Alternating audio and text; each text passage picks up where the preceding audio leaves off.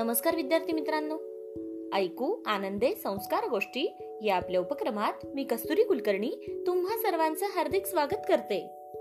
आपल्या या उपक्रमात आज आपण गोष्ट क्रमांक दोनशे एकोणतीस ऐकणार आहोत.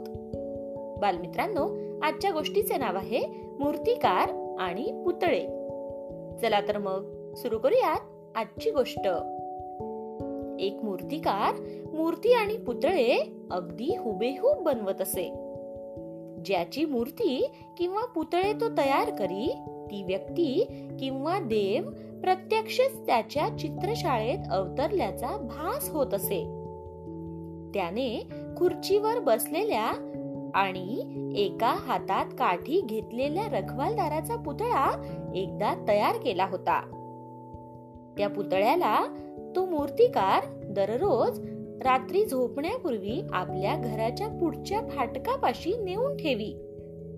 तो इतका हुबेहूब पुतळा होता की खराखुराच रखवालदार पहाऱ्यावर बसला असल्याचा चोर दरोडेखोरांचा समज होऊन ते त्या मूर्तिकाराच्या घराच्या आसपास फिरकण्याचाही विचार सोडून देत.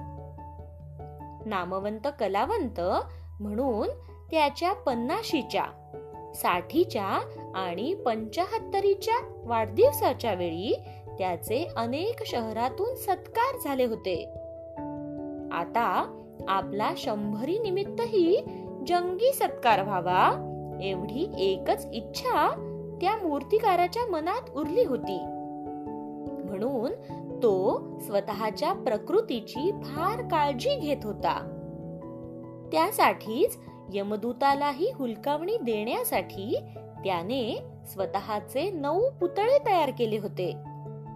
अगदी हुबेहूब स्वतः सारखेच एकदा त्याला आपल्याला न्यायला आपल्या घराकडे काही यमदूत येत असल्याची चाहूल लागली. मग तो पटकन आपल्या चित्रशाळेत गेला आणि तिथे ठेवलेल्या आपल्या नऊ पुतळ्यांमध्ये दहावा पुतळा म्हणून शांतपणे बसून राहिला. यमदूत त्या चित्रशाळेत शिरले. पाहतात तर काय? तिथे एकासारखे एक असे दहा मूर्तिकार.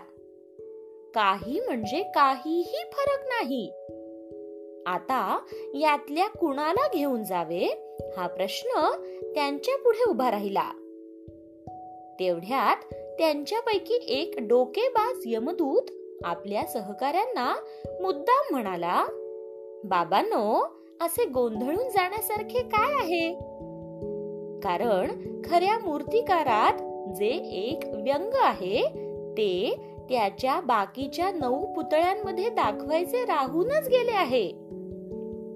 त्या बुद्धिवान यमदूताच्या या विधानाने अपमानित झालेला तो खरा मूर्तिकार पटकन उभा राहिला आणि म्हणाला उगाच जीभ आहे म्हणून काहीतरी बडबडू नकोस. माझ्यात असलेला कोणता दोष मी या माझ्या पुतळ्यांमध्ये दाखविलेला नाही. यावर तो चतुर यमदूत म्हणाला हे मूर्तिकारा तुझ्यात आणि तुझ्या या पुतळ्यात काही एक फरक नाही. पण तुझ्याप्रमाणे हे तुझे पुतळे नाहीतच. असे म्हटले की अपमान होऊन तू काहीतरी नक्कीच बोलशील. असे मला वाटत होते आणि माझ्या अंदाजाप्रमाणे तू बोललासच. आणि या चित्रशाळेतील दहा पुतळ्यात मिसळून गेलेला खरा मूर्तिकार कोणता?